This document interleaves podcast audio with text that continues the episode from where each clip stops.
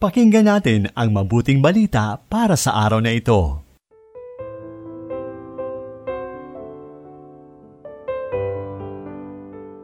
Mapagpalang araw ng Sabado, mga minamahal kong kapatid kay Kristo.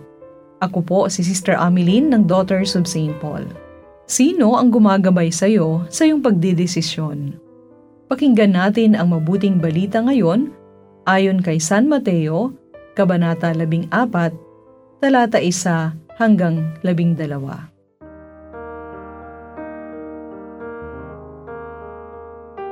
Umabot kay Haring Herodes ang katanyagan ni Jesus at sinabi niya sa kanyang mga kasangbahay, Si Juan Bautista siya! Nabuhay si Juan mula sa mga patay kaya magkakabisa sa kanyang makalangit na kapangyarihan. Si Herodes nga ang nagpahuli kay Juan at nag-utos na ikadena ito at ikulong dahil kay Herodias na asawa ng kanyang kapatid. Sapagkat sinabi ni Juan kay Herodes, Hindi mo siya pwedeng maging asawa. Talaga ngang gusto ni Herodes na patayin siya. Pero takot siya sa mga tao na kumikilala kay Juan bilang isang propeta. Kaarawan ni Herodes at nagsayaw ang anak na babae ni Herodias at nasiyahan si Herodes sa kanya. Kaya sinumpaan niya ang isang pangako na ibibigay sa kanya ang anumang hingi niya. At sinabi ng babae, ayon sa turo ng kanyang ina. Ibigay mo rito sa akin ang ulo ni Juan Bautista. Nasakta ng hari, ngunit napanumpaan na niya ang pangako sa harap ng mga bisita, kaya iniutos niya na ibigay iyon sa kanya.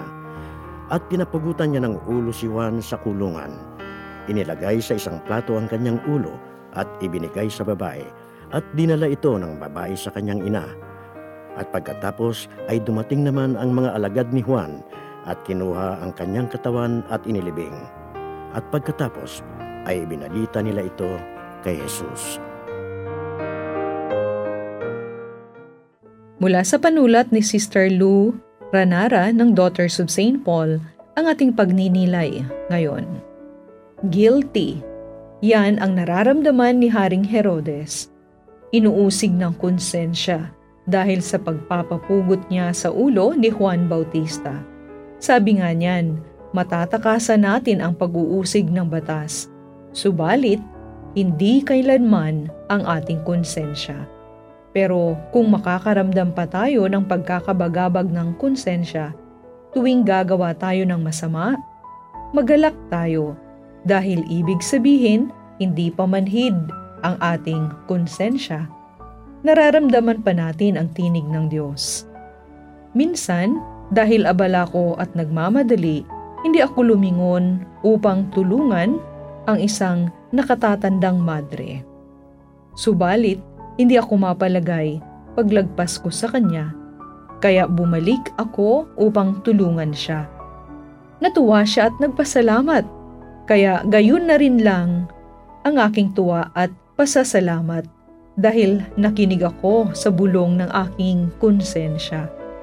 Kapanalig, nakakagaan ng loob at nagdudulot ng kapayapaan sa puso at kalooban ang laging pagsunod sa bulong ng ating konsensya. Ito ang munting tinig ng Diyos na nagtuturo sa atin ng tama at matuwid na gawain. Ikaw kapanalig, nararamdaman mo pa ba ang paggalaw ng banal na espiritu sa iyong konsensya?